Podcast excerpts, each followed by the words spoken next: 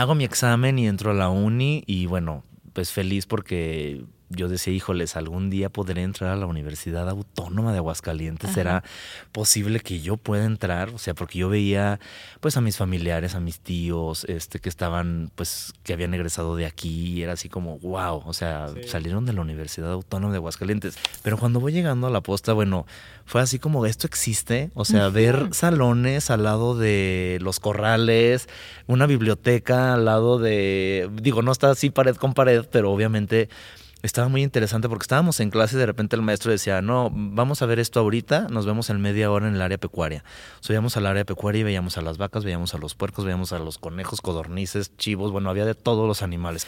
Y pues empecé, abrí la, la veterinaria y pues al principio pues sola, ¿verdad? No llegaba nadie, preguntaban si era papelería, preguntaban si era el centro de salud.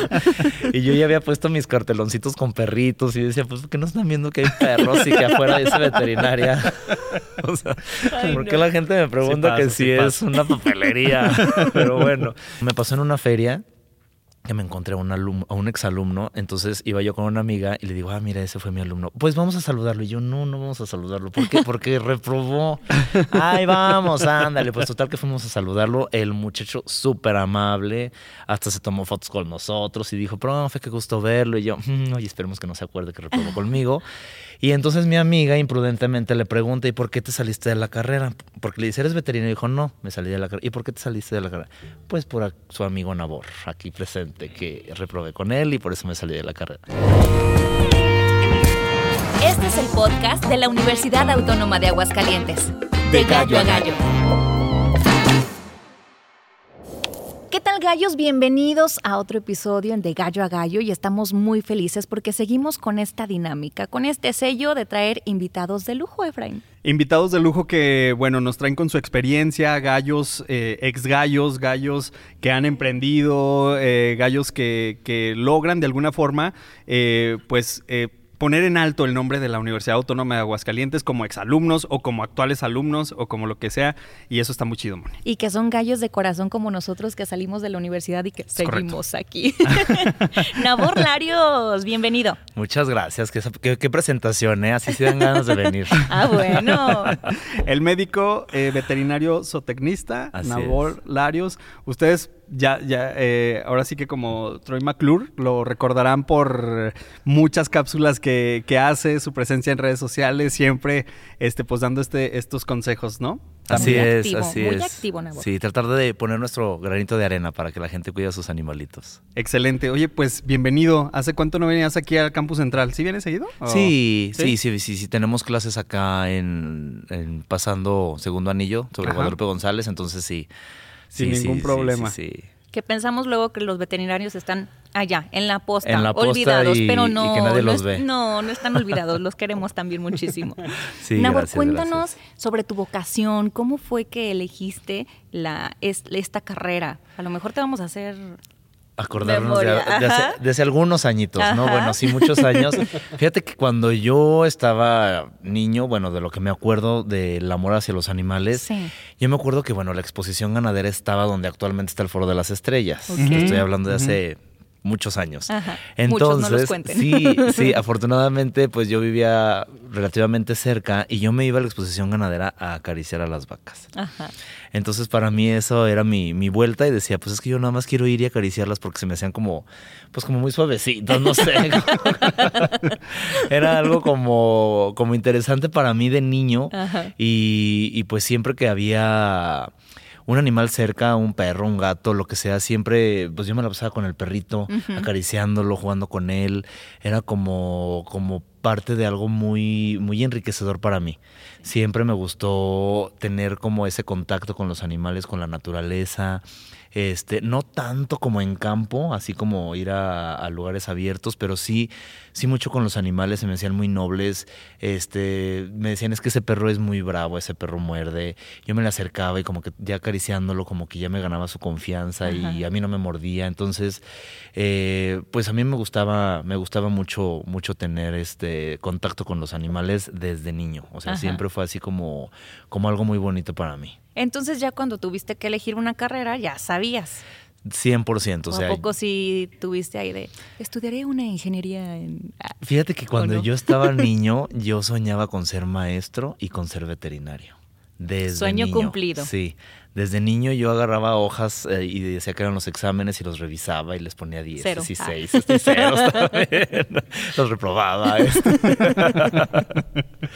y este, y, y, sí, desde niño sí llegué a pensar en ser médico este, de humanos. Eh, también llegué a, querer estudiar algo de arquitectura, también llegué a querer estudiar algo de turismo. Sin embargo, pues no, pues no. O sea, le pensaba, le pensaba y decía, no, no, no, no, es que definitivamente no. Ahora, yo creía, pues a mis 18 años, que era una edad muy temprana para tomar una decisión que iba a marcar mi vida. Porque decía, bueno, pues es que si me equivoco, pero desde, desde, o sea, yo creo que todas esas dudas son normales, pero definitivamente sí tenía muy, muy, muy en, en, o sea, siempre veterinaria era como el número uno, pero ya sabes, hace 20, 30 años, pues sí te decían, híjoles, veterinaria, así como que seguro. Este, a lo mejor no hay mucho campo, a lo mejor no hay mucho cuidado de los animales, este, pues no tienes un papá con un rancho como para que practiques. Practiques, ajá, o como para que te quedes a trabajar ahí. Entonces, este, pues a lo mejor, a lo mejor no. Pues mi papá es ingeniero industrial, entonces no, pues nada que ver. Nada que ver. Oye, Nabor, pero por ejemplo, eh, digo, a, todo mundo nos gustan los animales, ¿no? Es decir, que es como, ay, el perrito, ay, el gatito, ay, la vaca, o sea, los animales, digamos, incluso hasta los niños, es como, ah, un animal es, es padrísimo, ¿no? Vamos a los zoológicos, nos encanta.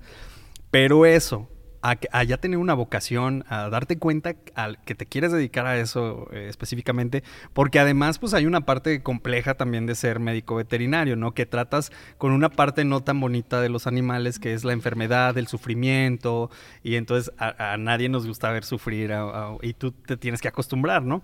Pero bueno, la pregunta va más enfocada a en qué momento este gusto por los animales se convierte en una vocación en donde tú dices, es que yo me quiero, o sea, me gusta a tal grado, a diferencia de los demás, de que me quiero dedicar a eso. ¿Tienes presente en qué momento fue? Fíjate que sí, porque una vez adoptamos un gatito y no me acuerdo quién, si fue mi mamá o mi hermana, pero cerraron la puerta y el gato todavía no terminaba de pasar. Entonces, pues ya te imaginarás el chillido del pobre gatito. No creo que haya sido fractura, porque pues sí seguía apoyando y ahora que ya sé un poquito más, digo, no, no fue fractura. Pero no, no sentí como ese que el mundo se derrumbaba, o sea, simplemente fue como esas ganas de quererlo ayudar y luego luego lo sujeté, le empecé a poner una venda, o sea, fue así como yo lo quiero curar, no fue así de, híjoles, pobrecito, está sufriendo, o sea, como que ni, ni, ni me fijé tanto en, en que pudiera llegar a estar sufriendo, que obviamente pues sí estaba sufriendo, pero más, más bien lo que yo quería era como ayudarlo ayudarlo a, reparar esa lesión que tenía. Obviamente, pues también pensando en que estaba sufriendo, pero más, más como en cómo, cómo pasó, qué pasó, este. Eh, como la fisiopatología de la enfermedad, pero pues bueno, yo niño, pero así como quería saber, bueno, ¿qué pudo haber pasado? Pudo haber fractura, nada más fue daño muscular, a lo mejor nada más fue los ligamentos, que en ese entonces no sabía ni qué era eso, claro, claro. como que no fue ese esa sensación o ese sentimiento de, de, pobrecito, este le está doliendo y no lo muevan y no hagan nada y ahí déjenlo y hay que hablarle a un veterinario que a lo mejor hubiera sido lo más profesional, pero pues el niño pues quiso este, vendar al gato. Sí.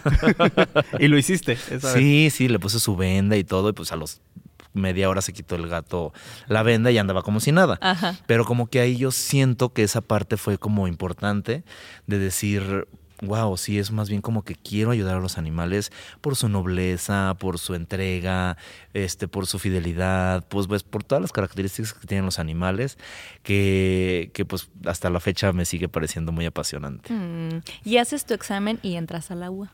Hago mi examen y entro a la uni y bueno, pues feliz porque yo decía, híjoles, algún día podré entrar a la Universidad Autónoma de Aguascalientes. ¿Será posible que yo pueda entrar? O sea, porque yo veía pues a mis familiares, a mis tíos, este, que estaban, pues, que habían egresado de aquí, y era así como, wow, o sea, salieron de la Universidad Autónoma de Aguascalientes. De hecho, hasta yo pensaba que no me iban a dejar entrar a la biblioteca. Yo quería venir a la biblioteca y decía, es que no me van a dejar entrar porque yo pues no, no pertenezco a la universidad y siento como que me van a decir, es que usted no estudia aquí. Entonces, ¿por qué viene, por qué quiere entrar a la biblioteca cuando es exclusivo para puros alumnos de la universidad? Y después, bueno, ya entré a la biblioteca y luego la biblioteca que tenemos que yo decía, wow, cuando en la prepa en la que estaba era un cuarto. Yo decía, no es, no es posible que exista tanto, tantos, tantos libros aquí en Aguascalientes y bueno, sus jardines, bueno, me enamoré de la universidad. Sí, hombre, ¿quién no? Oye, y, ah, bueno, ahorita entramos al tema de la docencia. Eh, pero seguramente te están viendo muchos, porque además has formado a muchos veterinarios desde hace ya mucho tiempo aquí en Aguascalientes, y eh, llega el momento, gallos, de que juzguen a, Nabor.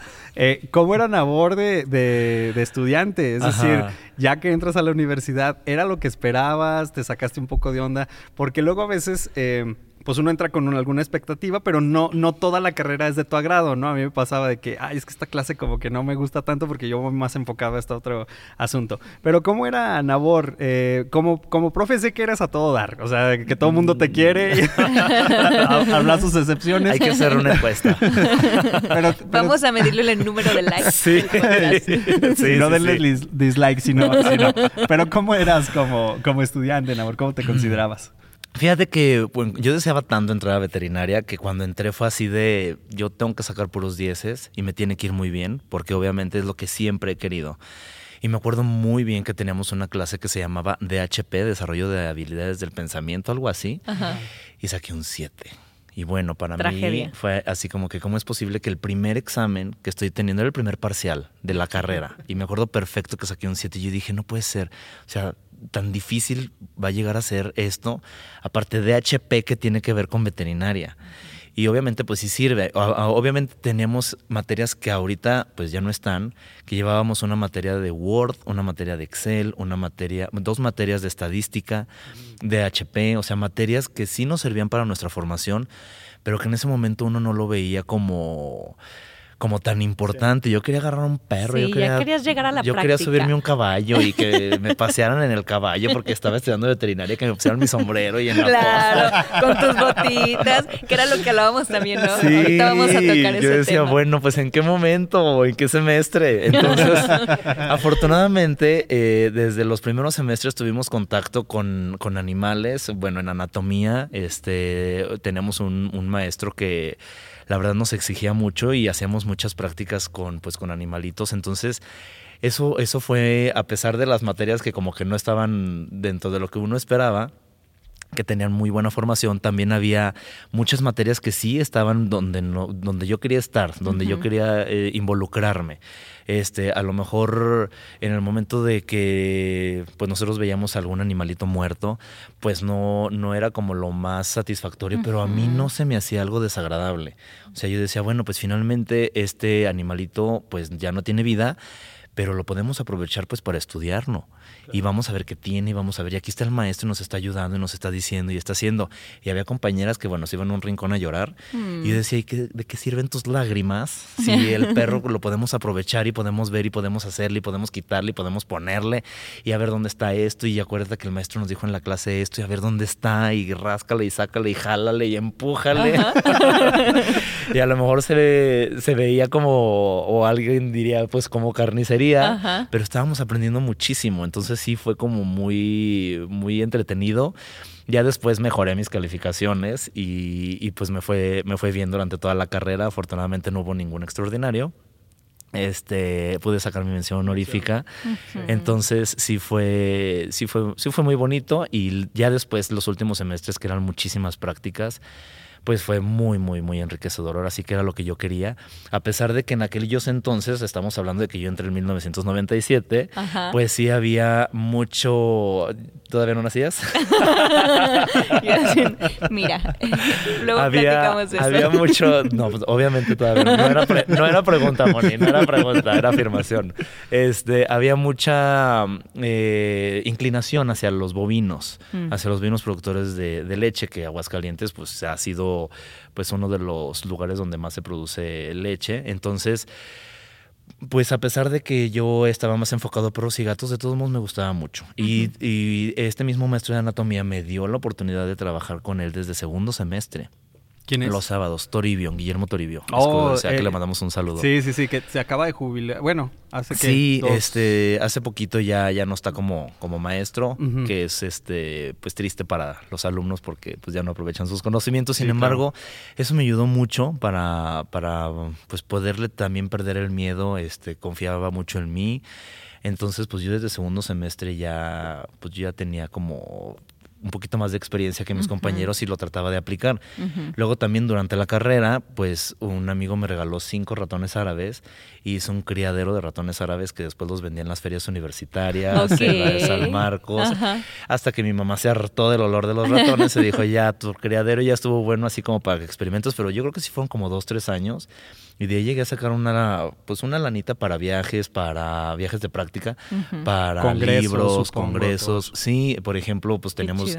Eh, algunos viajes la universidad nos apoyaba con una cosa y con otra no, entonces pues con eso yo decía, pues yo sí voy porque pues yo tengo mi, mis cinco pesos aquí para poder pagar mis cosas, entonces pues fue, fue muy bonito porque también llevaba ciertas clases, por ejemplo de zootecnia, zootecnia de puercos, pero yo lo aplicaba en zootecnia de ratones. Entonces era como en chiquito y yo decía, no, este es el macho que más hembras ha cargado y ha tenido mejor número de, crías este, con las hembras. Y bueno, yo llevaba todas mis anotaciones o técnicas y entonces también estaba como padre hacer, hacer oh, eso. ¿Tienes eso? Es una joya. Oye, oye, Nabor, y, y, durante todo este proceso, ¿consideras... Eh, eh, que la formación, o, sea, dices que, por ejemplo, en los últimos semestres era muy enriquecedor salir a las prácticas, a campo. Esto lo tiene la universidad y, bueno, tener la, la posta técnica también para la carrera es una ventaja brutal, ¿no? Eh, con respecto a la calidad educativa que se da aquí. ¿Crees que que, es bueno que, se haya tenido, que hayas tenido esta posibilidad dentro de la universidad.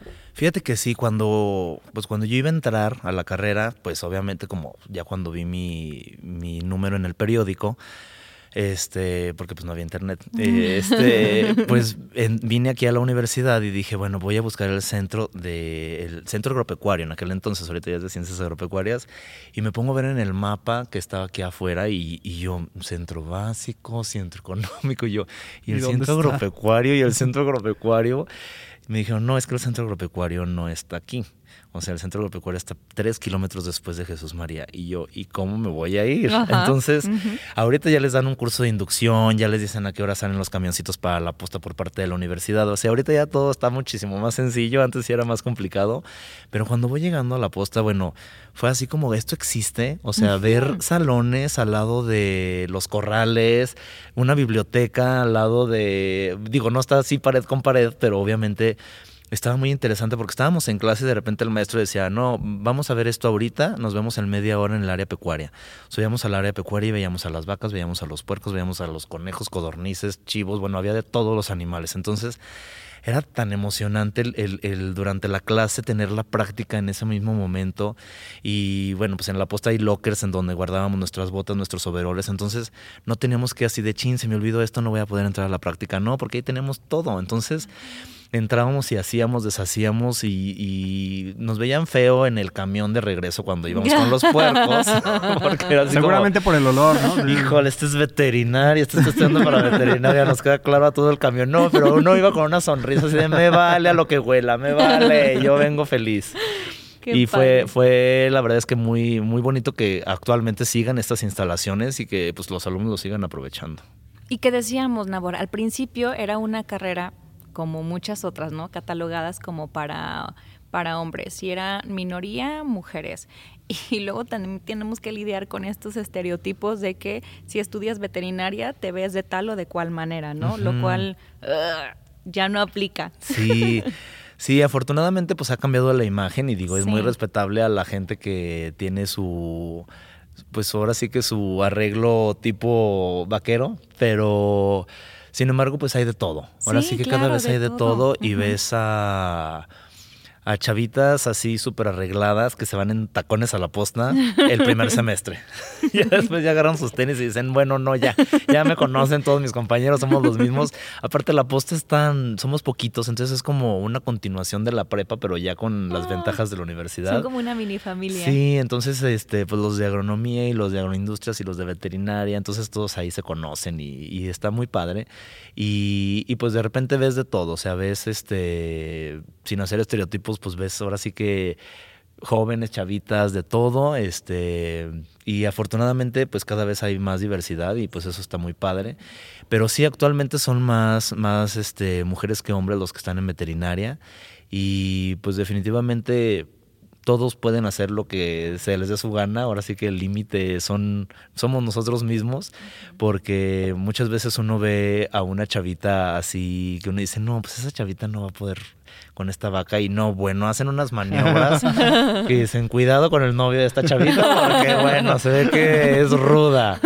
Y, y, chavos que, por ejemplo, están muy altos, muy corpulentos, que nomás no, no o sea, no, no pueden, obviamente, pues ya hay diferentes técnicas que también se ven en la universidad, cómo derribar, cómo manejo de animales, sin necesidad de subirse 20 alumnos a la vaca para poderla derribar, este, con ciertas técnicas, ciertos amarres, sin necesidad de ni que se lastime el clínico ni que se lastime la vaca. Y le haces todo lo que quieras. Oye, Nabor, y luego, bueno, la parte de la universidad nos queda claro que te la pasaste genial. Sí, nos queda claro, que fue una etapa que disfrutaste muchísimo porque además era lo que querías, además cumplió tus expectativas e incluso la superó, ¿no? El ver a la posta y ver que tomar clase, todo esto. Está muy padre, pero bueno, llega el momento del final de la universidad y es qué es lo que sigue, ¿no? Que ya es buscar un trabajo o emprender, que en tu caso, bueno, emprendiste, pero también la parte de, de la docencia, ajá. ¿Cómo fue ese proceso del cambio de, ser estudiante a a lo mejor cómo entraste a la docencia y cómo emprendiste tu clínica que actualmente tienes? Pues fíjate que hubo, hubo varias, varias experiencias. Eh, cuando yo estaba en el noveno semestre, mm, una empresa de alimentos me ofrece trabajo. Y era muy buen sueldo, muy buenas prestaciones. Y dije, pero por supuesto que sí.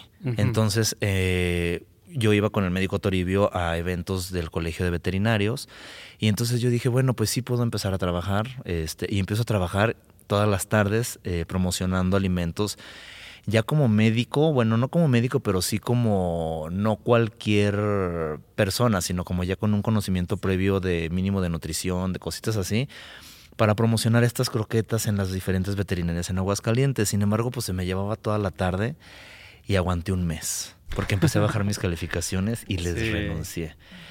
Bueno, todo mundo, pues ya te imaginarás, así de, no, ¿cómo te atreves? Esa es una excelente oportunidad. Y yo es que no, no, no puedo descuidar mi universidad por un trabajo que a lo mejor sí me están pagando muy bien, sí me está yendo muy bien, pero que a lo mejor no va a ser como mi hit de lo que yo espero de estar estudiando veterinaria. A mediano o largo plazo. Exacto, yo no quiero estar en contacto con croquetas, yo quiero estar con quien se come las croquetas. Entonces no, no se me hace como algo que sea mi hit.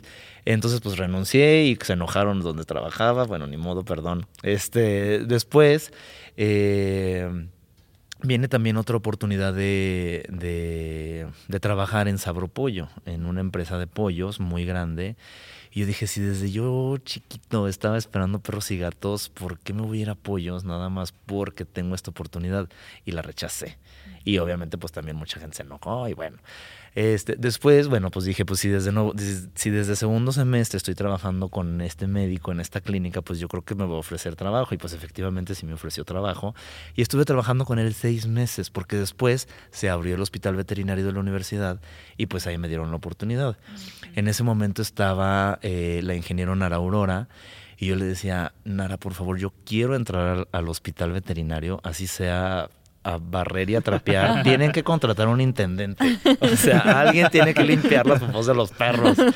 Ese puedo ser yo. Entonces, eh, también contratan al médico Toribio. Entonces, pues el médico Toribio también me jala. Y este, y otros maestros que también estaban trabajando ahí, pues ya me conocían.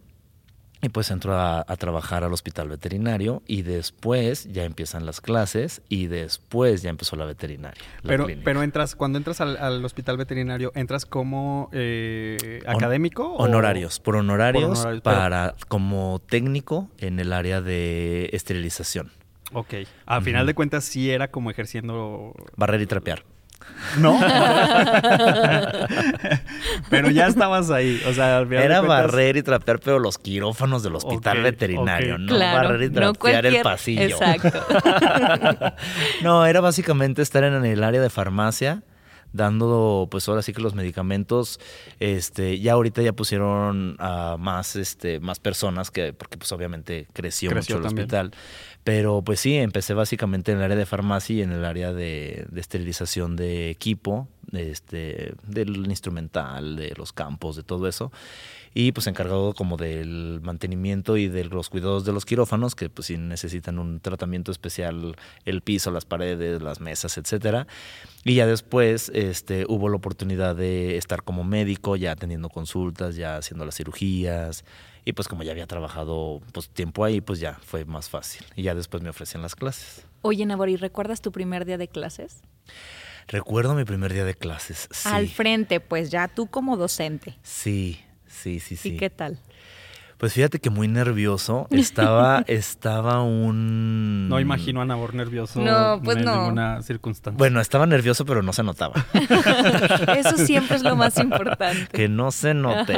Entonces, está, este, estaba de hecho en unos salones cerca de donde estaba Termápolis y era una materia de perros y gatos. Entonces, pues me acuerdo que me puse muy nervioso porque dije, híjoles, bueno, pues son alumnos que muchos son más grandes que yo. O sea, en edad había como tres que eran más grandes que yo. Y yo decía, bueno, pues ni modo. Afortunadamente fue un grupo muy bueno y, y pues básicamente hacer lo que te toca. O sea, llegar y hacer lo que te toca. Este, aquí está el programa, preparé mis clases súper bien. Aquí están las imágenes, aquí está la información en base al programa que me dieron. Entonces, no, no fue así como llegar a improvisar y decir, es que no tengo idea de qué vengo a hacer. No, o sea, yo ya llegaba con así organizado de todo lo que tenía que hacer, todo lo que tenía que decir. Y pues afortunadamente desde los primeros semestres salí muy bien evaluado. Entonces dije, bueno, señal que, que sí están contentos.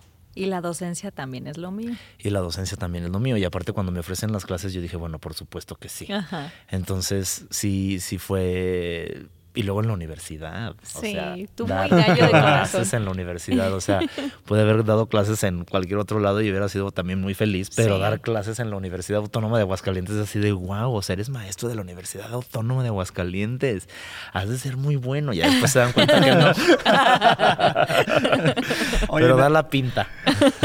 Oye, Nabor, entonces, eh, bueno, eh, pareciera que las cosas fueron como dándose de, de tal manera relativamente fácil, pero eh, yo a lo que veo es, te entregaste tanto a la carrera que la carrera por sí sola te fue recompensando con cosas que, no fueron suerte, sino fueron, eh, o sea, el médico Toribio primero trabajaste con él un tiempo gratis y luego te contrata y luego a él le ofrecen. Siempre me pagó, siempre me pagó. Ah, ok, creí que hacías como práctica. no, siempre me pagó. El médico Toribio viene enojado ahorita, ¿no? Por, por decir que... no, no, no, porque no, te entendí que, que, primero ibas como a prácticas. pues es que sí iba a aprender, pero pues ahora sí que yo iba a hacer de todo. Obviamente, pues en segundo semestre y primer semestre, pues no te van a dejar hacer la cirugía de corazón abierto, ¿verdad? Obviamente lo que tienes que hacer es barrer y trapear. Ya cuando vas haciendo más cositas, vas aprendiendo más cositas, pues ya también te va dando chance, te van dando chance, sí, sí, sí, sí, sí, sí. Y entonces, bueno, se te van dando las, las cosas, este entonces ya eres catedrático de la Universidad Autónoma de Aguascalientes, ya estás en el hospital veterinario dando consultas, que a lo mejor también es algo de lo que te gusta, haciendo cirugías, toda esta situación. Eh, ¿En qué momento entonces decides emprender y tener, hoy en día tienes una clínica y, bueno, también te va muy bien ahí en la clínica, pero ¿en qué momento nace este proyecto de tu clínica? Pues fíjate que desde siempre yo decía, bueno, pues quiero tener mi clínica, pero... O sea, me queda claro que con los ratoncitos que vendías y todo, ya, ahí empezaba, ¿no? Sí, también lo de los ratoncitos decía, bueno, como que sí, pero no. Tampoco es lo mío, no me veo con un bioterio espectacular, no. Pero fíjate que pues fue, fue un poquito chistoso porque me daba miedo. A pesar de que yo ya daba consultas en el hospital veterinario, pues tenía como el, respaldo de los otros médicos, tenía el respaldo de la universidad no sé, siento como cuando estás en un grupo musical y de repente te vas de solista, así, como que es que si me caigo pues nada más me están viendo a mí, es que si desentono pues nada más me están oyendo a mí. Sí, claro. Así de que algo pasaba en el hospital y bueno, siempre fui como o bueno, siempre nos protegíamos así de, no, no, va a ver, yo hablo con el propietario, esto es, todo lo que hiciste estuvo bien, pero eh, salió esto así, este, y yo no, pero es que cómo le hago, y es que bueno. Sin embargo, ya hubo un momento en que dije, bueno, pues está, este, esta opción. Mis papás me apoyaron y yo dije, bueno, pues hay que aprovechar. Y pues empecé a abrir la, veterinaria y pues al principio pues sola, ¿verdad? No llegaba nadie, preguntaban si era papelería, preguntaban si era el centro de salud. Y yo ya había puesto mis carteloncitos con perritos y decía, pues ¿por qué no están viendo que hay perros y que afuera esa veterinaria? o sea, ¿por qué la gente me pregunta que si es una papelería? Pero bueno, porque muchos y dije, mejor hubiera puesto una papelería, creo que hubiera tenido más éxito. No, pero sí tengo tengo cartulinas, ¿no? dije, no, pues voy a comprar una fotocopiadora, ya me queda claro que aquí es el hit. y este, pero ya, bueno, poco a poquito ya se fue aclientando el changarro y pues afortunadamente ya, pues ya algunos años también con la con la clínica y pues agradecer a la gente que, que, ha tenido la confianza en llevarnos a sus mascotas. Pero, pero sí, fue también un proceso difícil de, de decir, híjoles, es que aquí nadie me respalda. O sea, aquí no hay quien diga, hazle así, hazle así. Este, afortunadamente, pues yo seguía en el hospital veterinario y en mi clínica, entonces, pues si no había trabajo en la clínica, pues tenía el ingresito del hospital, entonces no había así como que tanto problema. Sin embargo, también casos clínicos complicados que empezaban a llegar a mi clínica, pues obviamente te, sentía yo el respaldo de los médicos del hospital. Les decía, es que tengo este caso, hice esto y este. Claro. No, pues es que este, le podemos hacer este estudio aquí, le podemos hacer este otro estudio acá, porque bueno, todo el mundo sabe que el hospital veterinario tiene unos súper equipazos, rayos X, ultrasonidos, laboratorio. Entonces, pues también como que tenía ese respaldo todavía, aunque yo sentía como que no lo iba a tener, sí lo sigue, lo, los, lo, pues hasta la fecha. O sea, todavía de repente algún estudio o algo que necesito, pues sé que ahí sigue al pie del cañón el hospital veterinario de la universidad. Y aunado a eso, Nabor, pues también la parte de, de emprender, no solamente es poner el changarro como tú dices, ¿no? O sea, también te tienes que hacer responsable no solamente de los conocimientos que ya tienes sobre los animales, pues también hay cuestiones administrativas, también hay otro tipo, hay el trato también al cliente, todos esos esos aspectos que a lo mejor no consideras al momento de poner algo, pero que también son bien importantes. Fíjate que hubo un momento en que yo tenía como dos o tres años de haber puesto la, clínica y me lancé para presidente del Colegio de Veterinarios. Entonces fui dos años presidente del Colegio de Veterinarios de aquí de Aguascalientes Calientes y descuidé mucho la veterinaria por estar metido en todo lo que es el, colegio. Obviamente, pues también fue una experiencia muy bonita haber sido este presidente del colegio porque también la universidad me apoyó mucho para, por ejemplo, para traer ponentes internacionales cuando fui presidente, con espacios como auditorios para hacer pláticas, para hacer este eventos. Entonces, también fui así como muy feliz haciendo todo esto del presidente del colegio, pero sí hubo que descuidar un poquito la veterinaria, que finalmente pues es un, es un establecimiento muy noble, es un, un lugar donde pues lo puedes descuidar y regresa, o sea, como que da la opción de es tan noble, tan noble que, que sí, sí, sí, sí, sí se pueden hacer ese tipo de cosas. Y ya después dije, no, ya no me relijo porque sí hay que seguir este, cuidando, el changarro. Sí, sí, sí, sí. qué padre, Nabor. Y, y ah, e, en todo este tiempo, durante todo este tiempo, ya teniendo la veterinaria y todo esto, seguías dando clases. Sí. Actualmente tienes, nos decías, 17 años. 17, años dando clases. De, docencia. Prácticamente, pues todos los médicos veterinarios que nos están viendo de 17 años para, para acá, pues han pasado por, por las clases del médico Nabor. Sí. ¿Cómo lo ves a la distancia de aquel Nabor que entró a la universidad todo extasiado por ver los jardines, por ver todo esto y ahora ser, pues porque lo eres, digo, eh, eres un referente dentro de la, de la comunidad de, de, médicos veterinarios aquí, digo, todo el mundo conoce al médico Nabor. ¿Qué sientes tú al ver esta... A lo mejor unos no te quieren tanto por cualquier cosa del, de clases o estas cosas, pero en su gran mayoría todos tienen buenos recuerdos de ti. ¿Tú cómo lo ves? ¿Cómo, cómo lo ves a la distancia? Fíjate que a mí, no se me, a mí no se me han hecho como 17 años, o sea, porque hay alumnos que nacieron el año que yo empecé a dar clase.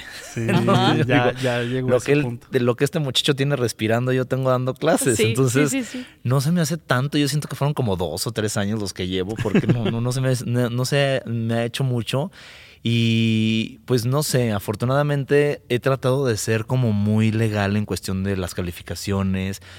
Ahorita, bueno, ya tengo muchos años dando la clase de anatomía, que es una clase muy, muy, muy complicada en cuanto a que son muchos los conocimientos, mucha la información que el alumno tiene que adquirir, porque la tiene que adquirir, porque la tiene que adquirir. O sea, no hay opción de no me sé este hueso y no me importa. No, te lo tienes que aprender, si no, no pasas.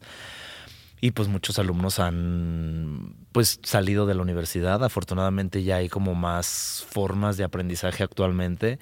Pero me pasó en una feria que me encontré a un, alumno, a un exalumno, entonces iba yo con una amiga y le digo, ah, mira, ese fue mi alumno. Pues vamos a saludarlo. Y yo, no, no vamos a saludarlo. ¿Por qué? Porque reprobó. Ay, vamos, ándale. Pues total que fuimos a saludarlo. El muchacho súper amable, hasta se tomó fotos con nosotros y dijo, profe, qué gusto verlo. Y yo, mm, oye, esperemos que no se acuerde que reprobó conmigo. Y entonces mi amiga imprudentemente le pregunta, ¿y por qué te saliste de la carrera? Porque le dice, ¿eres veterinario? Y dijo, no, me salí de la carrera. ¿Y por qué te saliste de la carrera? Pues por su amigo Nabor, aquí presente, que reprobé con él y por eso me salí de la carrera. Con, el cual tengo deudas que saldar. en Feria de San Marcos, ya con unos teclitos arriba. sus, este, él iba como con unos 15 muchachos de la misma edad, mi amiga y yo así de, ¿para dónde vamos a correr? Pero no, afortunadamente nunca he tenido ningún problema. Este, en los 17 años que sí se, se oye como, como muchos, pero nunca he tenido ningún problema con algún alumno así de, pues de que esté enojado, porque siempre, siempre he tratado de ser lo más legal. Aquí están sus exámenes. Ah, obviamente si ha habido alumnos pocos que han pedido, por ejemplo, revisión de es que yo creo que estuvo mal, se pide la revisión y pues detalles de punto 5, punto 2, punto 1 de la calificación. Entonces, pues no, no ha sido así como este, este profe me odia, porque si me dicen es que usted me odia y es que usted no me quiere. Y yo no sé ni cómo se llama, cómo lo voy a odiar. yo, ni, yo ni te conozco, ¿no? ni siquiera sé quién eres. Lleva clase. Sí. eh, eh, Nabor, y, y entonces eh, se volvió pues la veterinaria, eh, grabamos el, el primer episodio con la con la doctora eh, Yesenia, nuestra rectora, y ella decía, eh, luego a veces me preguntan a mí por mi vida personal, o sea, me dicen, es que usted puro trabajo, pero ¿y su vida personal? Y, decía la rectora, pues es que esta es mi vida personal. Claro. En tu caso, por ejemplo, la veterinaria se ha vuelto parte de tu esencia, parte de, tu ser, ¿no? Es que yo no, yo no lo veo como, como, híjoles, tengo que ir a trabajar. O sea, no es así de, ay, o sea, es lunes, tengo que ir a trabajar, híjoles, allá es viernes, qué bueno. Viene el fin de semana. Veo publicaciones de amigos que no trabajan en veterinaria, en nada relacionado con veterinaria, a lo mejor por eso, este, que sí ponen así como que otra vez lunes, o híjoles, ya es viernes, qué bueno, por fin, fin de semana, así como que estaba. Yo conozco a varios que. todos estos que tú ves aquí, eh, Ya están felices porque es viernes. Hoy es viernes dicen. Sí, sí, sí. no, sin embargo, yo lo veo así como híjoles, o sea, es lunes y me toca este horario, es martes y me toca este horario, es miércoles y me toca este horario, porque sí tengo los horarios no, no todos el mismo día o no todos iguales en las clases y pues también estoy este pues en la clínica y luego estoy en las clases y luego estoy en las clases, luego estoy en la clínica, luego la gente se enoja y dice, es que ¿por qué se va? Pues porque tengo que ir a dar clases. Es que yo quiero que me atienda mi perrito ahorita, le digo, pues es que aquí tenemos un teléfono, tenemos este pues la opción de que usted nos haya hablado por teléfono y hacer una cita, que si pues si tú llevas un perro desde que estás cargando el perro, desde que sabes que está enfermo, desde que lo subes a tu coche, desde sabes que te va a, a lo mejor llenar de pelos, pues ya sabes que vas a ir a una veterinaria y pues no puedes llegar a ver si está abierto o a ver si sí está el médico que quieres que te atienda. O sea, como que sí es la opción de pues le hablo. Digo, lo haces con el médico general, lo haces con el dentista, lo haces con el especialista, porque no lo vas a hacer con el doctor de tu perro. Entonces, pues sí, o sea, obviamente pues sí tengo vida en familia, sí tengo pues vida con amigos, pero pues también la vida personal, este, pues sí está ahí mismo arraigada. Eh, pues muchos de los colaboradores que tengo en la clínica pues son, son amigos obviamente porque pues nos vemos como familia porque pues estamos más tiempo que con la familia familia de sangre.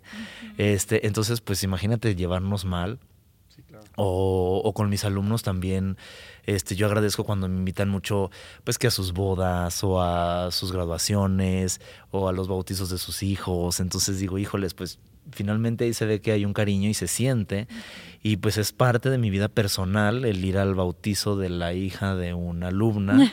este, porque digo, pues, pues sí es parte de lo que estuve haciendo de trabajo, pero pues ahorita se está reflejando en mi vida personal. Entonces, como por qué dividir y decir esto es trabajo y esto es amistad o esto es trabajo y yo no vengo a ser amigos, yo aquí vengo a trabajar nada más. Pues no, o sea, finalmente pues vida hay una y qué triste tratar de, de estar como renegando de lo que a lo que te dedicas o a lo que haces. Pero eso pasa, Nabor, cuando amas lo que haces, ¿no? O sea, aunque suene cliché, no me importa, pero de verdad cuando amas lo que haces, te resulta tan satisfactorio absolutamente todo y se van abriendo las puertas incluso en áreas que ni siquiera te imaginas. Digo porque yo te conocí a ti cuando dabas las cápsulas o recomendaciones para perritos y gatos en televisión. Entonces, a lo mejor tú no te imaginabas salir en la tele algún día, pero esa vocación y esas ganas y ese amor y esa pasión que le has puesto a, a tu chamba te ha abierto las puertas para estar en otros ámbitos que a lo mejor ni por aquí te pasaban y ahora ya viene artista. no, bueno, sí, sí, este, sí han sido también algunos años estando dando estas cápsulas y ha sido también muy enriquecedor porque también la gente dice, bueno, pues es que yo entendí por qué no debía de tener a mi perro en la azotea porque lo vi usted en la tele y pues dije, bueno, pues sí tengo un espacito aquí abajo y pues la verdad es que ya conozco más a mi perro y ya él me conoce más a mí y ya detecto cosas que antes veía que no detectaba porque, por ejemplo, él sabe cuando voy a llegar. Me dicen mis hijos, es que el perro Lolo se levanta de su camita dos cuadras antes de que tú llegues y pues ya sabemos que vas a llegar. Entonces, pues el perrito, pues sí te quiere. Entonces tú lo tenías en la azotea, qué bueno que lo bajaste. O yo aprendí que a mi perro no hay que darle chocolates o no hay que darle cebolla o no, este, o hay que vacunarlo. O bueno, de los, imagínate, en 10 años, una vez por semana cada tip que se nos ocurre ahí dar. Entonces pues ha sido como, como una semillita, como un granito de arena para que también la gente cuide más a sus animales, para que los tenga un poquito más cuidados, para que sienta que también tienen la capacidad de sufrir, que también tienen la capacidad de, de, sentir algo por nosotros. Entonces, pues, pues qué bonito, porque también representa algo, una mascota representa algo en, en, nosotros. Cuando fallece, la gente se pone muy triste y dicen, es un perro. Pues es que no es un perro, es lo que representaba. Es el cariño de llegar a una casa y que alguien me reciba, que alguien me mueva la cola nadie aquí me recibe cuando llego más que el perro, entonces, ¿por qué no le voy a llorar o por qué no le voy a sufrir a lo que representa cuando yo llego a mi casa o cuando me voy o cuando me siento triste, este, infinidad de cosas. Entonces, pues esta oportunidad que me ha dado también el dar estas cápsulas, pues ha sido muy, muy, pues muy bueno para mí porque también me siento como que estoy dando ese, ese granito y como te digo, el tratar de pues de dar, de dar algo, de dar algo a la sociedad y, y pues afortunadamente la gente pues creo que sigue pidiendo que vaya, entonces pues yo sigo yendo porque me siguen hablando, entonces yo, sigo yendo. A veces menciono lo mismo, por ejemplo, que el 14 de febrero sigo diciendo que no regalen perros porque luego se separan. Y ya, o en Navidad, este, porque, luego se separan. Y luego se separan y ya no saben con quién se va el perro y ahí este quieren aventar el perro a la azotea porque se acuerdan del ex. A, a Víctor le está pasando eso, creo que no ha visto tus cápsulas porque así está ahorita. Pobre Draco, ya no sabe de dónde es el Draco. Una semana y una semana y que pague la manutención de las croquetas. se, pelean, se pelean feo acá. Esa es otra historia. Si quieres, luego invitamos a Víctor para que nos hable de esa situación tan incómoda. Oye, Nabor, este, también, bueno, a lo largo de todo este tiempo ha cambiado mucho la forma de aprender, como tú lo comentabas, ¿no? De que la forma de aprender, eh, la información a la que tenemos, tú decías, yo venía a la universidad y no podía creer que hubiera tantos libros y ahorita pues todos esos libros que sigue habiendo y que hay más aquí en la universidad, pues todo eso está sintetizado en un montón de canales de médicos veterinarios, de una buena información que ya está a la mano de todos los alumnos y esto ha cambiado la forma de aprender y también ha cambiado la forma de enseñar. ¿Tú cómo has vivido este, este estos cambios? ¿Y qué ventajas y qué desventajas ves en, estas situaciones? Fíjate que la principal ventaja es que está a la mano del celular. O sea, en cuanto, por ejemplo, la guerra de Ucrania, ¿dónde está Ucrania? O sea, en tres segundos sabes dónde está Ucrania. Eh, así, este, ¿dónde está el proceso odontoides? En tres segundos buscas el proceso odontoides y ya sabes dónde está. Entonces, eh, la ventaja es de que te puedes acordar o, de que puedes reafirmar muy rápido la información. Antes, pues también, así de, querías investigar algo y hasta que llegabas a tu casa y si tenías la Salvat, la enciclopedia Salvat no sé tomos, era así de, ay, qué bueno la tengo y voy a ver, chin, no viene lo que estaba buscando. Entonces, tengo que ir a otro lado. A la biblioteca de la uni. Sí, ahorita le preguntas a internet y bueno, en menos de un segundo ya tienes toda la información de miles y miles y miles de, lugares. Entonces, creo que eso lo tienen que aprovechar los alumnos y nosotros también como maestros, porque también hay muchas técnicas, este, muchas páginas, muchos lugares donde nosotros podemos recomendar a los alumnos para que se puedan meter canales de videos, este que bueno, aquí viene también la desventaja de que hay mucha información muy errónea, mucha información que daña a los alumnos, que daña a, los animales y que se respalda a la gente diciendo, no, pues es que este, yo digo lo que pienso y yo siento que los animales, no sé, mil ejemplos y tienen muchos seguidores, o sea, tienen muchos likes y tienen muchas vistas y digo, híjole, toda esta información que lo, o sea, si esta persona tiene 30 mil seguidores y 30 mil personas vieron esta información que es completamente errónea, híjole, es que difícil y no lo puedes controlar.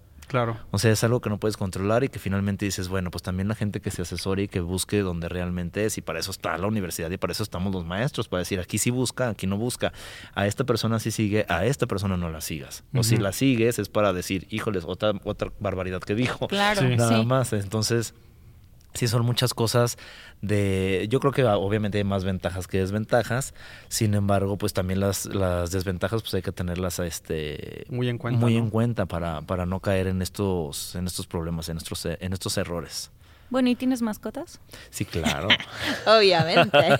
Pero fíjate que en la casa, en mi casa, que es su casa, no porque pues, en la azotea dice. No estamos aprendiendo es que llenan de pelos. Y luego no sabía qué comen y qué hacen popó. O sea hay que limpiarles. No, hombre. Carísimas los vacunas. No no no para nada para nada Cero. No, en la casa no tengo porque nunca estoy. Y cuando llego es para dormir y les hago caso. Entonces están en la veterinaria y ahí, bueno, todo el mundo los chiquea, este, los otros médicos también, más les vale. Este, de repente se pelean con otros perros, pero tienen una vida bastante entretenida. Entonces, pues ahí los tenemos y cuidan el changarro. Ay, muy bien. y de repente sí me los llevo a la casa a veces los fines de semana para que jueguen y entretenerse, pero ellos son como más felices en la veterinaria que en la casa. Porque como que dicen, es que aquí está muy aburrido. Es que es una gran responsabilidad, no es cualquier cosa. Sí, claro. Eso sí, tenemos que hacerlo bien consciente. Sí. Oye, oye Nabor, escuchamos tu historia y pues la verdad es que es, genial escucharte cómo eh, pareciera que todo fue muy sencillo, que todo se fue dando. Eh, aparte tienes una vibra muy chida ah, siempre, como maestro también. Y, te vamos escuchando y vamos viendo esto. Eh, los alumnos actual de, medicina veterinaria pues tienen también eh, más competencia que tal vez la que tú tuviste eh, en, aquel entonces. Ahora ya salen más médicos. Ahora también la medicina veterinaria se ha visto de alguna forma, o esa es mi percepción, como opacada un poco por gente que no es médico veterinario, pero que sí pone vacunas, ¿no? No lo mencionaba Shinji, que vino la temporada pasada. Sí, sí, sí, decía, lo vi. Y nos decía es que pues hay gente que aprende a vacunar y ya vacunan, o sea, de que se metieron ahí y, lo que sea, y entonces no se valora tanto la medicina veterinaria, yo eso es lo que, lo que siento, que a veces la gente no, no lo valora o todavía no existe, aunque ya hubo avances, todavía no existe la cultura de la de la prevención o de, o de la salud para, nuestras mascotas. ¿Tú cómo ves esta, esta situación? Si, si es así, mi, eh, mi, percepción es correcta o tú sí, cómo lo Sí, sí, sí, definitivamente hay mucha gente que se anima a hacer muchas cosas, pero aquí yo lo trato de asemejar como, por ejemplo, la cirugía plástica. O sea, sigue habiendo el estilista o la estilista que te dice, yo te opero la nariz, yo vi cómo, yo sé cómo, y pues hacen unas cosas que dices, válgame Dios. Sí. Y lo mismo pasa con la... Y hay, algún, hay han de tener muchos casos de éxito. También. Estoy seguro que no todo les sale mal. Si no, pues ya, ya trabajarían de otra cosa, ya, ya se dedicarían a lo que sí saben realmente. Entonces, pues es muy similar la medicina veterinaria porque también este, la gente, pues a veces sí sabe que no es veterinario el que les está poniendo las vacunas, que no es... Pero me sale más barato. Entonces, pues ahí está la opción. O sea, está la opción. Definitivamente, pues no es lo más legal, digamos, pero sí es como, como la opción que existe. Entonces, pues aquí nada más, pues lo que siempre se ha pedido, así como cuando si te vas a operar, no sé, la nariz, pues nada más a ver, pues si eres médico cirujano, primero si eres médico, si tienes especialidad en cirugía, este ay, la cirugía estética, etcétera. Eh, en el caso del veterinario, pues también, oiga, pues si es veterinario, pues obviamente la mayoría de los veterinarios tenemos nuestro título colgado o una copia de nuestro título y tenemos una cédula. Y la cédula la puedes checar en internet en tres patadas. En cuanto te dan la receta afuera de la veterinaria, checas el número en profesiones en la página de, profesiones y de volada te sale el nombre de la persona. Entonces ahí puedes decir, ah, no, pues sí es. Ahora, si no hay un número de cédula, si, si no hay un título colgado, pues definitivamente hay posibilidades de que ese no sea médico y pues no pasa nada si le preguntas, oiga, si usted, es médico veterinario, no, pues que sí, pues cuál es su cédula, pues esta, ah, discúlpeme, pues nada más era la duda y no pasa nada. En el caso de no, pues es que no soy veterinario, pero pues por eso la consulta y la vacuna le sale a tres pesos. Pues entonces ahí la decisión es de la gente, porque si la, eh, el problema no creo que sea tanto de los de las personas que se ponen a, a vacunar, sino de la gente que va de la gente que minimiza a sus animales, como dices, es una responsabilidad, es un ser vivo. ¿Cómo voy a dejar en manos de alguien que ni sabe, este, o que creo que sabe, o no estoy seguro que sabe, eh, pues la vida de mi, de mi animalito? Si los que se supone que sabemos, pues también a veces cometemos ciertas diatrogenias, ahora la gente que no sabe, pues tiene más posibilidades de que algo salga mal. Claro. No, ¿por qué le dices a los chicos que están ahí medios indecisos y dicen, mm, estudiaré no veterinario? Pues definitivamente que estudien veterinaria. Obviamente. Que no lo piensen. O sea, ni para qué lo piensan, para qué. definitivamente inscríbanse a veterinaria. No, pues mira, definitivamente hay que tener unas ganas de eh, estudiar lo que sea, pero que te guste. O sea, que te guste y todo lo demás llega solo. O sea, si a ti te gusta, este, no sé, los animales, pues definitivamente estudia veterinaria. Pero si no puedes con un vómito con un absceso que salga pus. Eh, espero que nadie esté comiendo en este momento. y si no, perdón.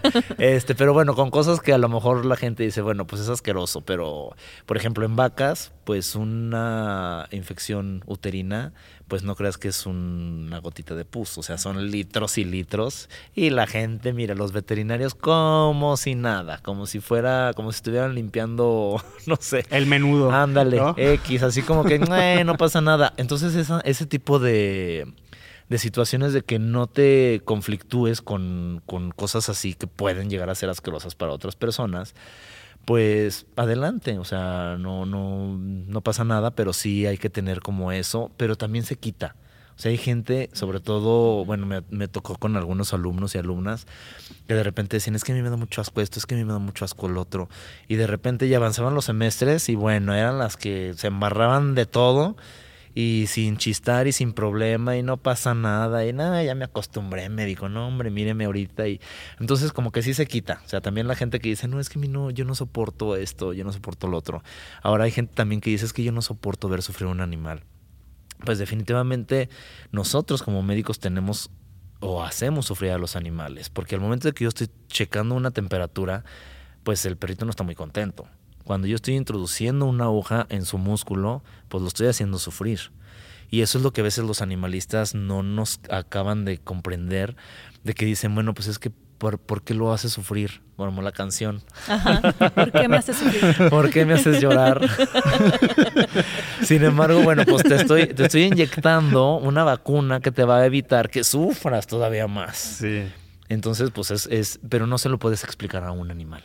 Obviamente, pues cuando fueron las vacunas de COVID, pues todos nos vacunamos y era así como que, pues me va a doler, pues sí, el piquetito, pero no me va a morir. Claro. Entonces, en el caso de, de, los animales, pues sí es así como, pues O sea, y, la gente dice, es que no quiere venir a, su veterinaria. Pues, ¿quién quiere ir a la veterinaria o a un lugar? ¿Quién quiere ir al dentista cuando sabes? Y sabes que si vas al dentista te vas a sentir mejor de tus molestias de los dientes. El perro no sabe que se va a sentir mejor después de ir al veterinario. Él solo sabe que se le va a incomodar, que se le va a Que se le va a incomodar en ese momento, que después se va a sentir bien, pero no va a saber por qué se está sintiendo después bien cuando ya se está aliviando en casa. Pero en el momento dice aquí yo me siento muy mal. Bueno, a veces con las cirugías que salen bien anestesiados así, está moviendo la colita bien contentos, como sabrá Dios que me inyectaron, pero pónganme. pero sí, la mayoría de los perritos pues no, no les encanta. Y la gente dice, es que ¿por qué no, no por qué el perro no quiere entrar a su veterinaria? Pues porque a nadie le gusta lo que le estamos haciendo al perro, pero no se lo tenemos que hacer. Entonces, definitivamente es por su bien. y este, y pues básicamente decirle a los jóvenes que quieren estudiar veterinaria, que se informen acerca del plan de estudios, que escuchen otros podcasts, este, que no a todos los veterinarios. No, que no escuchen otro podcast. Bueno, solo de gallo a gallo. No, pues el de Sinji, el de Sinji. sí, no, bueno, que, que se informen, que platiquen con médicos veterinarios y con médicos veterinarios que ellos crean que pueden llegar a ser como ellos. O a lo mejor si quieren estudiar veterinaria para dedicarse a vacas, pues que estudien con un médico que tiene trabajo en vacas y también que les platique cómo está la situación, porque también hay médicos que pues desafortunadamente no se dedican a la medicina veterinaria, que se dedican a otra cosa y que a lo mejor dicen, bueno, pues yo perdí cinco años de mi vida estudiando veterinaria porque pues no me gustó nunca la carrera, este, estudié porque mi papá tenía rancho, entonces en cuanto mi papá falleció, dejé, este, dejé el rancho, lo vendimos y ahora estoy frustrado, no sé, como que tratar de, de, de estudiar lo que uno realmente quiere, lo que uno realmente le gusta y saber que es pues una profesión muy noble, es una profesión muy bonita, que pues yo nunca voy a hablar mal de veterinaria porque la verdad es que ni siento el no, no veo dónde hay opciones de hablar mal de la carrera porque todo es muy bonito. Entonces, pues, pues definitivamente estudiar lo que les apasiona, lo que les guste y pues que cualquier duda que tengan, pues que, busquen gente que realmente esté en, el ambiente, que esté metida realmente en el ambiente de lo que les gusta, no nada más este, pues a lo mejor que, que digan, híjoles, es que yo admiro mucho, no sé, por decir un nombre, César Millán, que no es veterinario y que tiene mucho éxito en la televisión, pero que dicen, bueno, pues es que él ha curado o él ha solucionado muchas vidas en cuanto a comportamiento, pero en cuanto a medicina no, pero yo quiero ser como César Millán, pues a lo mejor lo que le conviene es empezar a tomar cursos de entrenamiento canino que no necesitan la carrera de veterinaria para ser un excelente entrenador canino o ser un binomio canino y salvar vidas en terremotos, este, que también es muy apasionante y que lo hacen con los animales. O a lo mejor yo quiero trabajar en un zoológico, pero no me gusta ser veterinario, no me gusta estudiar la medicina, pues entonces pueden dedicarse a, o, pueden estudiar biología, o pueden estudiar comportamiento de los animales de, en cautiverio. Las áreas de veterinaria son inmensas, o sea, inmensas. Pueden trabajar en un rancho, pueden trabajar en una veterinaria, en un laboratorio, en un zoológico, este, eh, vendiendo productos de veterinaria, eh, muchísimas investigaciones, muchísima. El área es súper amplia. Yo creo que es de las carreras que más oportunidades tiene porque donde le rasquen se necesita un veterinario. Simplemente todos los seres humanos que estamos aquí que hemos comido algo este, de animales, pues tuvo que ver qué pasó por un veterinario. Todo, o sea, eh, todos los rastros TIF, todos los, este, la engorda, los productos que se les administran, las alimentaciones, todo, todo, los suplementos, todo tiene que estar supervisado por el médico veterinario. Entonces, pues definitivamente es la mejor carrera. y soporten. oye, oye, oye, amor, que hagas ajo, que hagas ajo de verdad platicar contigo, platicar con alguien eh, a quien le apasiona, a quien le apasiona su carrera, de verdad se nota. No, eh, digo, tus palabras lo dicen, pero tu lenguaje corporal también lo dice y el hecho de escucharte y escuchar una eh, historia de éxito tan, tan, tan padre como la tuya está genial. Dos preguntas para, para, cerrar. La primera es, ¿cómo te ves dentro de los próximos, llevas 17, los siguientes 17 años? Supongo que haciendo lo mismo, pero platícanoslo.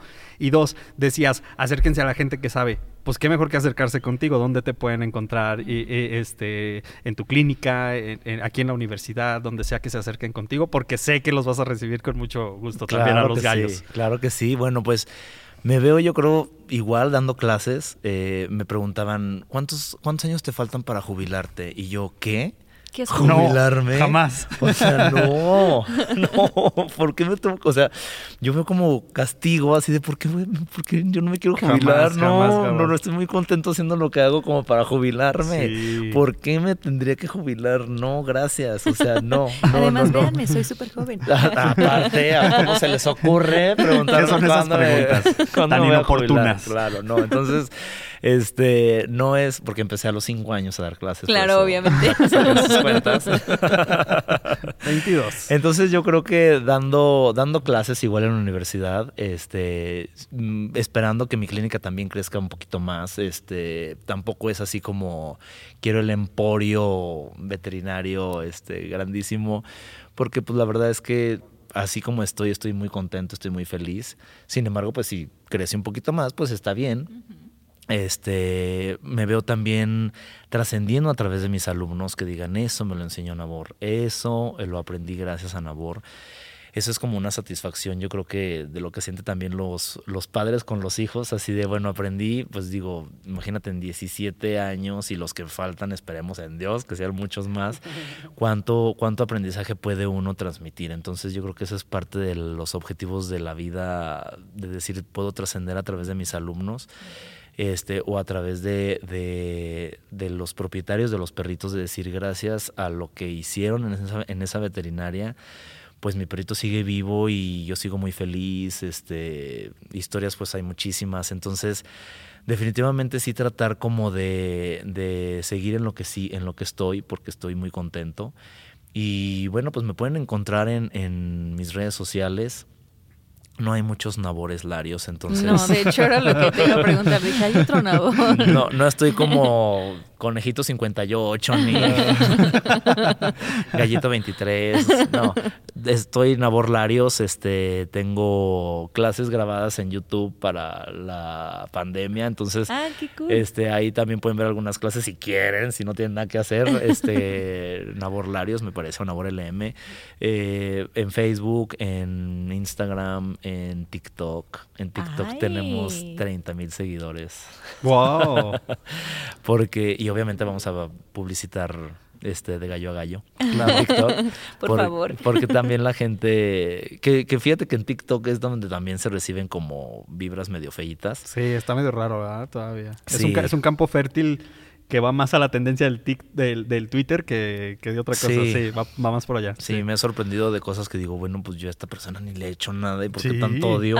Y los buscas si es de Ecuador o de países que digo, bueno, pues no, creo que no tengo alumnos de allá que me odien tanto. Pero sí, también estamos en TikTok y digo, la, el 99.9 de la gente es gente que aprovecha los tips que doy este, en TikTok. Y, bueno, pues estamos en mi veterinaria a sus órdenes, que está en la calle Campeche, 609 en la colonia San Marcos. Y pues aquí en la universidad, pues me encuentran, pues a veces me cambian de salón, pero este, pues en la posta ahí definitivamente también me pueden encontrar y ahí como les digo es una prepa grandota, entonces todos nos queremos, todos nos conocemos y ahí me pueden buscar también y ahí cualquiera tiene mi teléfono y me contacta para quien quiera preguntarme alguna cosa o algún tip o alguna sugerencia o algún consejo, que tampoco soy así como el que mejor pueda dar consejos, pero pues si algo les ayuda, con todo gusto. Excelente. Nabor, pues muchísimas gracias. Efraín, estuvo muy sabrosa esta hombre, estuvo buenísima. La verdad es que yo, yo podría estarme platicando con aquí con los, los, entre los tres muy a gusto todo, todo el día. Sí, claro. Pero bueno, luego aburrimos. Nada más, pues ojalá nos, nos visites de nuevo. claro que sí, con todo gusto aquí nos vemos y yo encantado y muchas felicidades por el proyecto. La verdad es que hay mucha producción, se ve mucha producción, entonces excelente y pues adelante y seguimos aquí a sus órdenes. Muchísimas gracias. Gallos, estamos en contacto y nos saludamos en el próximo episodio. Bye.